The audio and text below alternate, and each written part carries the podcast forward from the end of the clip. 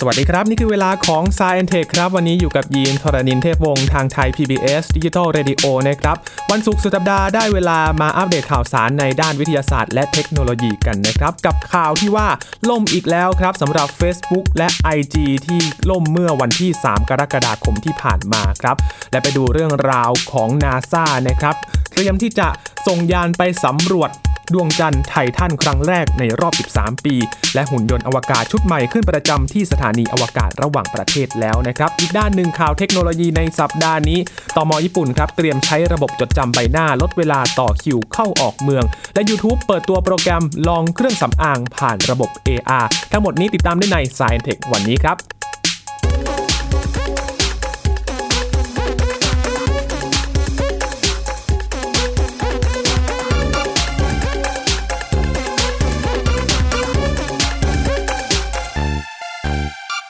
เวลาผ่านไปอย่างรวดเร็วนะครับ คุณผู้ฟังครับ ไปไปมามาตอนนี้ผ่านมาครึ่งปีของ 2019 แล้วเข้าสู่ช่วงสัปดาห์แรกของเดือนกรกฎาคมกันแล้วนะครับ ใครที่ตั้งเป้าหมายอะไรไว้นะครับ ก็ลองมาทบทวนกันนะครับว่าได้ทำตามที่เราได้ตั้งเป้าหมายกันแล้วหรือเปล่า เพราะว่าผ่านมาครึ่งปีแล้วนะครับ หรือว่าใครจะมีการปรับแพลนในปีนี้ใหม่ก็ ลองให้โอกาสตัวเองดูนะครับ มาติดตามข่าวสารในด้านวิทยาศาสตร์และเทคโนโลยีในรอบสัปดาห์กันครับคุณผู้ฟังครับ เอาข่าวล่าสุดกันเลย เกิดขึ้นเมื่อวันพุธที่ 3 กรกฎาคมที่ผ่านมานี่เองนะครับสำหรับคุณผู้ฟังที่ใช้ Facebook หรือว่า Instagram อยู่ ปรากฏว่าเกิดอะไรขึ้นไม่รู้เหมือนกันนะครับว่าเข้าไม่ได้ หรือว่าเข้าไปแล้วโหลดภาพไม่ได้ หรือว่าโหลดช้านะครับ เหตุการณ์นี้เกิดขึ้นจากสื่อสังคมออนไลน์ทั้ง Facebook Instagram WhatsApp รวมถึง Twitter ด้วยนะครับ เกิดเหตุขัดข้องทั่วโลก ร่วมหลายชั่วโมงด้วยกัน ถ้าใครใช้ช่วงเวลานั้น เรียกได้ว่าเป็นช่วงพามไทม์เลยก็ว่าได้นะครับ เพราะว่าช่วงนั้นคนไทยเนี่ยใช้สื่อสังคมออนไลน์กันเยอะเลยทีเดียว ผู้ใช้สื่อสังคมออนไลน์อย่าง Facebook Messenger นะครับ Instagram WhatsApp เกิด ขัดข้องที่ไม่สามารถโพสต์ภาพนิ่ง คลิปวิดีโอ หรือว่าไฟล์แนบเอกสารออนไลน์ ผ่านช่องทางโซเชียลมีเดียดังกล่าวได้ครับ มีรายงานจาก CNN ก็รายงานว่าสื่อสังคมออนไลน์ทวิตเตอร์เอง ก็เกิดขัดข้องในการส่ง direct message หรือว่าข้อความส่วนตัวนะครับ และก็ระบบการแจ้งเตือนในทวิตเตอร์ก็ไม่สามารถทำงานได้ ซึ่งทางทวิตเตอร์ก็ได้ทวิตข้อความรวมถึงเหตุขัดข้องดังกล่าวแล้ว แล้วก็ระบุว่าจะเร่งแก้ไขโดยเร็วที่สุดในช่วงนั้นนะครับ ทางผู้บริหาร Facebook เอง ซึ่งเป็นเจ้าของของ3 แอปพลิเคชันด้วยกัน ที่มีผู้ใช้หลายพันคนนะครับ ก็เปิดเผยกับ BBC ว่า หาทางแก้ไขข้อขัดข้องดังกล่าวอย่างรวดเร็วที่สุด โดยขณะนี้ก็ยังไม่ทราบสาเหตุที่แน่ชัดนะครับว่าความขัดข้องที่เกิดขึ้นในช่วงวันที่ 3 กรกฎาคมที่ผ่านมานี้ เกิดอะไรขึ้นกับสื่อสังคมออนไลน์ทั่วโลก แต่ทาง Facebook ยืนยันว่าไม่ได้มาจากการโจมตีบนโลกไซเบอร์อย่างที่กังวลกันแน่นอน ขณะที่ทวิตเตอร์เองก็ไม่ได้ให้ข้อมูลเกี่ยวกับสาเหตุของความขัดข้องนี้นะครับ รายงานระบุว่า พื้นที่ที่ได้รับผลกระทบ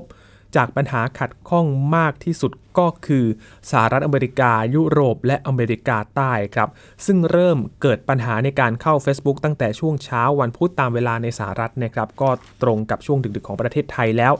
ก่อนหน้านี้เมื่อเดือนมีนาคมที่ผ่านมาเอง Facebook และ Instagram ก็เกิดภาวะขัดข้องเกือบ 24 ชั่วโมงด้วยกันนะครับ นับว่ายาวนานที่สุด นับตั้งแต่ก่อตั้งสื่อสังคมออนไลน์นี้ขึ้นมาเลย และในเดือนเมษายนก็เกิดปัญหาขัดข้องนี้อีกครั้งหนึ่งกับแอปพลิเคชัน WhatsApp ด้วย ผ่านไปประมาณ 2-3 เดือน ก็เกิดขัดข้องอีกครั้งในเดือนกรกฎาคม ในช่วงวันที่ 3 กรกฎาคมที่ผ่านมานี่เองนะครับ ก็ต้องเป็น คำถามที่ต้องหาคำตอบกันต่อไปว่าเกิดอะไรขึ้นกับความขัดข้องในสื่อสังคมออนไลน์แบบนี้นะครับ เพราะว่าปีนี้ก็เกิดขึ้นนับกันแล้วก็ 3 ครั้งแล้วนะครับคุณผู้ฟังที่เกิดการขัดข้องนี้ขึ้น ก็ต้องหาทางแก้กันต่อไปนะครับ แล้วก็รอฟังคำชี้แจงอย่างเป็นทางการว่า Facebook Instagram WhatsApp และ Twitter เองเกิดอะไรขึ้นกับความขัดข้องนี้นะครับ ถ้ามีการชี้แจงเกิดขึ้น ไปดูกันเรื่องของวิทยาศาสตร์กันบ้างครับคุณผู้ฟังครับเมื่อในช่วงวันที่ 28 มิถุนายนที่ผ่านมาครับองค์การบริหารการบินและอวกาศแห่งชาติสหรัฐ หรือนาซาได้เปิดเผยแผนการส่งยานสำรวจไปยังดวงจันทร์ไททันดวงจันทร์ที่มีขนาดใหญ่ที่สุดของดาวเสาร์เพื่อไปค้นหาสิ่งมีชีวิต ศึกษาชั้นบรรยากาศ แล้วก็พื้นผิวของดวงจันทร์ไททันนะครับ โดยใช้ยานสำรวจที่ชื่อว่า Dragonfly ที่แปลว่าแมลงปอนั่นเองนะครับ ที่สามารถบินสำรวจได้และก็ถือเป็นภารกิจสำรวจดวงจันทร์ไททันครั้งแรกในรอบ 13 ปี นับจากที่นาซาเคยส่งยานสำรวจไฮเกนลงสำรวจบนดวงจันทร์ดวงนี้มาก่อนแล้วครับสำหรับยานสำรวจดาก้อนไฟนั้น เป็นผลงานการพัฒนาของห้องปฏิบัติการ Johns Hopkins APL นะครับ ตัวยานสำรวจถูกออกแบบให้มีลักษณะ คล้ายกับโดรนบิน ติดตั้งใบพัด 4 ใบพัดนะครับ4คู่ด้วยกันทำให้ยานสามารถบินไปยังพื้นที่สำรวจต่างๆ ได้มากกว่ายานสำรวจที่ใช้ล้อในการเคลื่อนที่นะครับ เนื่องจากบนผิวของดวงจันทร์ไททันนั้นมีปริมาณแสงจากดวงอาทิตย์น้อยนาซาครับก็เลยคิดค้น เลือกที่จะพัฒนาระบบพลังงานของยานสำรวจ Dragonfly นี้นะครับ เป็นแบบพลังงานนิวเคลียร์ที่เรียกว่า Multi Mission Radio Isotope Thermoelectric Generator ครับหรือว่า MMRTG เป็นแบบเดียวกับที่ใช้กับยานสำรวจที่ชื่อว่า Curiosity Rover ที่กำลังทำภารกิจสำรวจดาวอังคารอยู่นั่นเองครับ NASA ได้เลือกพื้นที่สำหรับนำยาน Dragonfly นั้นลงจอดบริเวณที่ชื่อว่า Shangri-La ครับใกล้กับบริเวณที่ยานไฮเกน ได้เคยลงจอดมาแล้วเมื่อประมาณ 13 ปีก่อน เนื่องจากว่าเฮลิคอปเตอร์ Dragonfly นั้นใช้พลังงานนิวเคลียร์ทำให้สามารถทำภารกิจบินสำรวจบนผิวดวงจันทร์ไททันได้นานกว่า 2 ปี 7 เดือนด้วยกัน โดยมีระยะทางรวมกันกว่า 175 กิโลเมตร ซึ่งเป็นระยะทางการสำรวจบนพื้นผิวดาวที่ไกลกว่ายานสำรวจที่นาซาส่งไปสำรวจดาวอังคารอีกนะครับดวงจันทร์ไททันนั้นได้รับความสนใจจากนาซาครับเนื่องจากว่า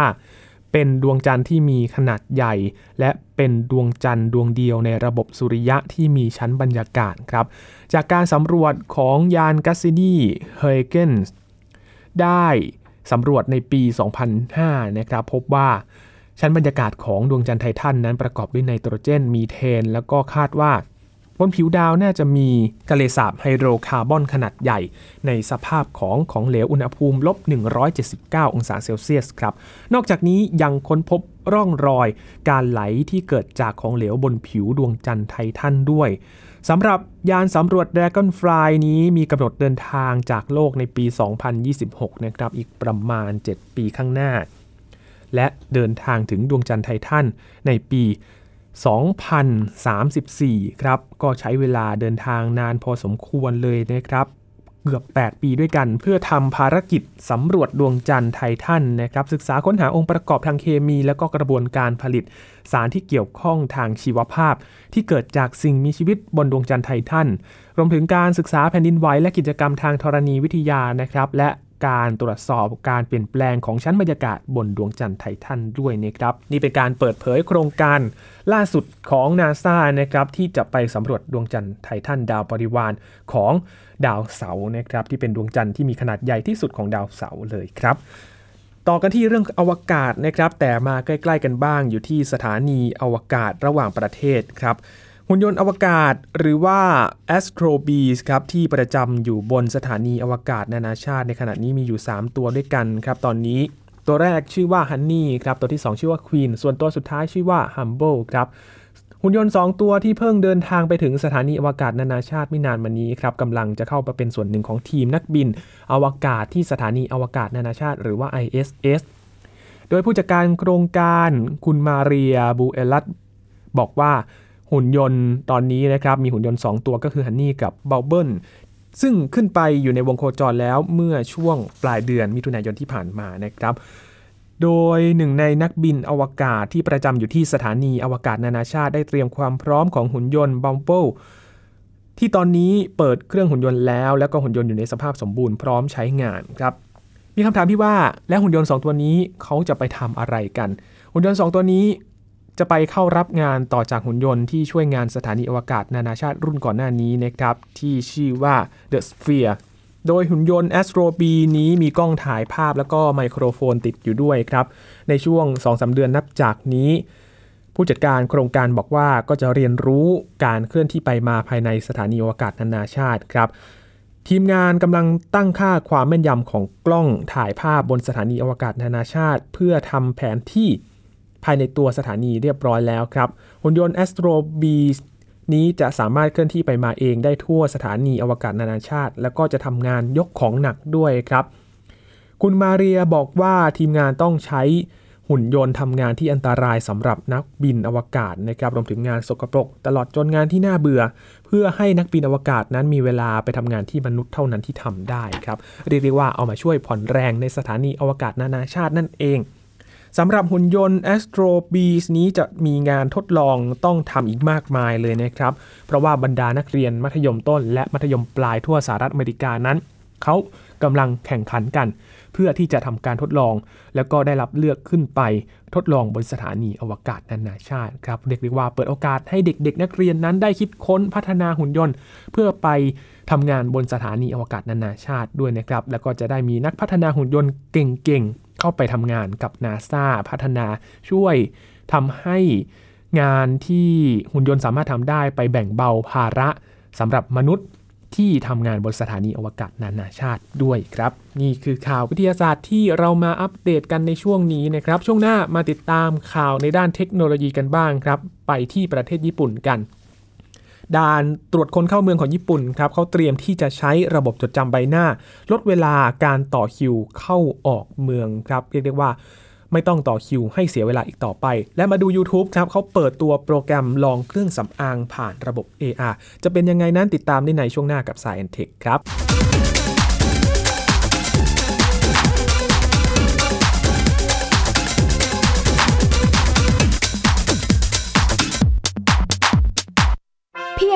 สมาร์ทโฟน ก็ฟังได้ Thai PBS Digital Radio สถานีวิทยุดิจิทัลจากไทย PBS เพิ่มช่องทางง่าย ๆ ให้คุณได้ฟังรายการดีๆ ทั้งสดและย้อนหลัง ผ่านแอปพลิเคชันไทย PBS Radio หรือเวอร์ไบเว็บไทยพีบีเอสเรดิโอคอมไทยพีบีเอสดิจิทัลเรดิโออินฟอร์เทนเมนต์ for all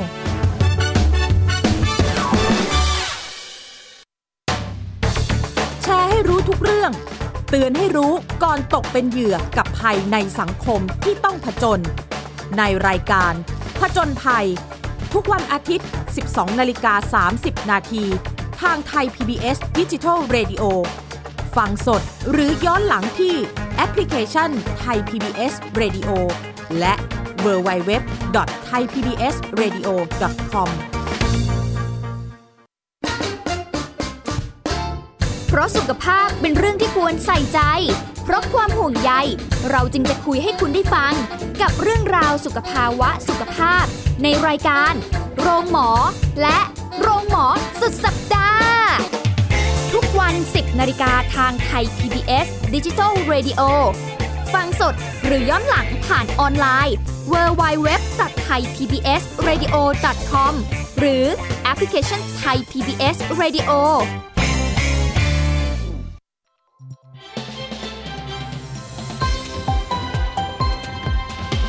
กำลังรับฟัง ไทย PBS ดิจิทัล Radio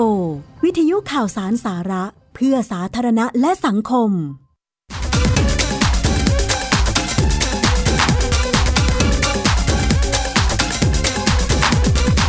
ฟังยังอยู่กับ Science Tech นะครับ อยู่กับยีนทรณินเทพวงศ์ทางไทย PBS Digital Radio นะครับ ช่วงนี้มาอัปเดตข่าวสารกันต่อ ในด้านเทคโนโลยีกันบ้างครับ พาคุณผู้ฟังไปที่ประเทศญี่ปุ่นครับสำนักงานตรวจคนเข้าเมืองของญี่ปุ่น จะนำประตูอัตโนมัติที่มีระบบจดจำใบหน้า มาใช้กับชาวต่างชาติที่เดินเข้าออกประเทศญี่ปุ่นครับ รวมทั้งจะพัฒนาระบบศุลกากรออนไลน์ เพื่อลดเวลาผ่านเข้าเมืองให้น้อยที่สุดครับ โดยประตูอัตโนมัติที่มีระบบจดจำใบหน้า จะเปรียบเทียบใบหน้าของนักท่องเที่ยวครับกับภาพบนปกหนังสือเดินทางแบบความละเอียดสูงเลย ปัจจุบันนี้นำมาใช้แล้วนะครับ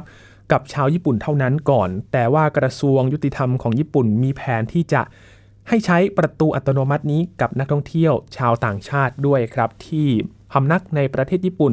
ไม่เกิน 90 วันด้วยครับ โดยในระยะแรกนั้นจะใช้กับการเดินทางออกจากประเทศญี่ปุ่นก่อน แต่พอไปใช้แล้วก็จะช่วยให้เจ้าหน้าที่นั้นสามารถไปช่วยงานในส่วนของการเดินทางขาเข้า เพื่อให้เกิดความรวดเร็วมากขึ้นด้วยครับ โดยระบบนี้ยังจะช่วยนักท่องเที่ยวไม่ต้องรีบเร่งในการเช็คอินกระเป๋า แล้วก็ตรวจสอบความปลอดภัยด้วยนะครับ รวมถึง เข้าไปผ่านศุลกากรแล้วก็ยังมีเวลาในการซื้อของซื้อสินค้าปลอดภาษีมากยิ่งขึ้นด้วยครับ โดยนักท่องเที่ยวชาวต่างชาตินี้จะสามารถใช้ประตูอัตโนมัติที่มีระบบจดจำใบหน้าได้ใน 5 สนามบินหลักของญี่ปุ่นในเดือน กรกฎาคมนี้เป็นอย่างเร็วที่สุดนะครับ และก็จะขยายการบริการไปยังสนามบินอื่นๆราวเดือนมีนาคมปีหน้าครับ ด้านศุลกากรของญี่ปุ่นก็กำลังพัฒนาระบบออนไลน์นะครับ ที่จะให้ ผู้ที่เดินทางเข้าญี่ปุ่นนั้น ยื่นใบแจ้งศุลกากรผ่านแอปพลิเคชันออนไลน์ได้ด้วย โดยขณะนี้แอปพลิเคชันสามารถใช้กับหนังสือเดินทางของญี่ปุ่น ตั้งแต่วันที่ 15 เมษายนที่ผ่านมาครับที่สนามบินนาริตะศุลกากรของญี่ปุ่นก็กำลังพัฒนาแอปพลิเคชันนี้ให้ใช้กับชาวต่างชาติได้อีกด้วยนะครับ นอกจากนี้ยังมีบริการด้านภาษาจีนครับ แล้วก็เตรียมที่จะพัฒนาภาษาอื่นๆ เพิ่มเติมอีกด้วย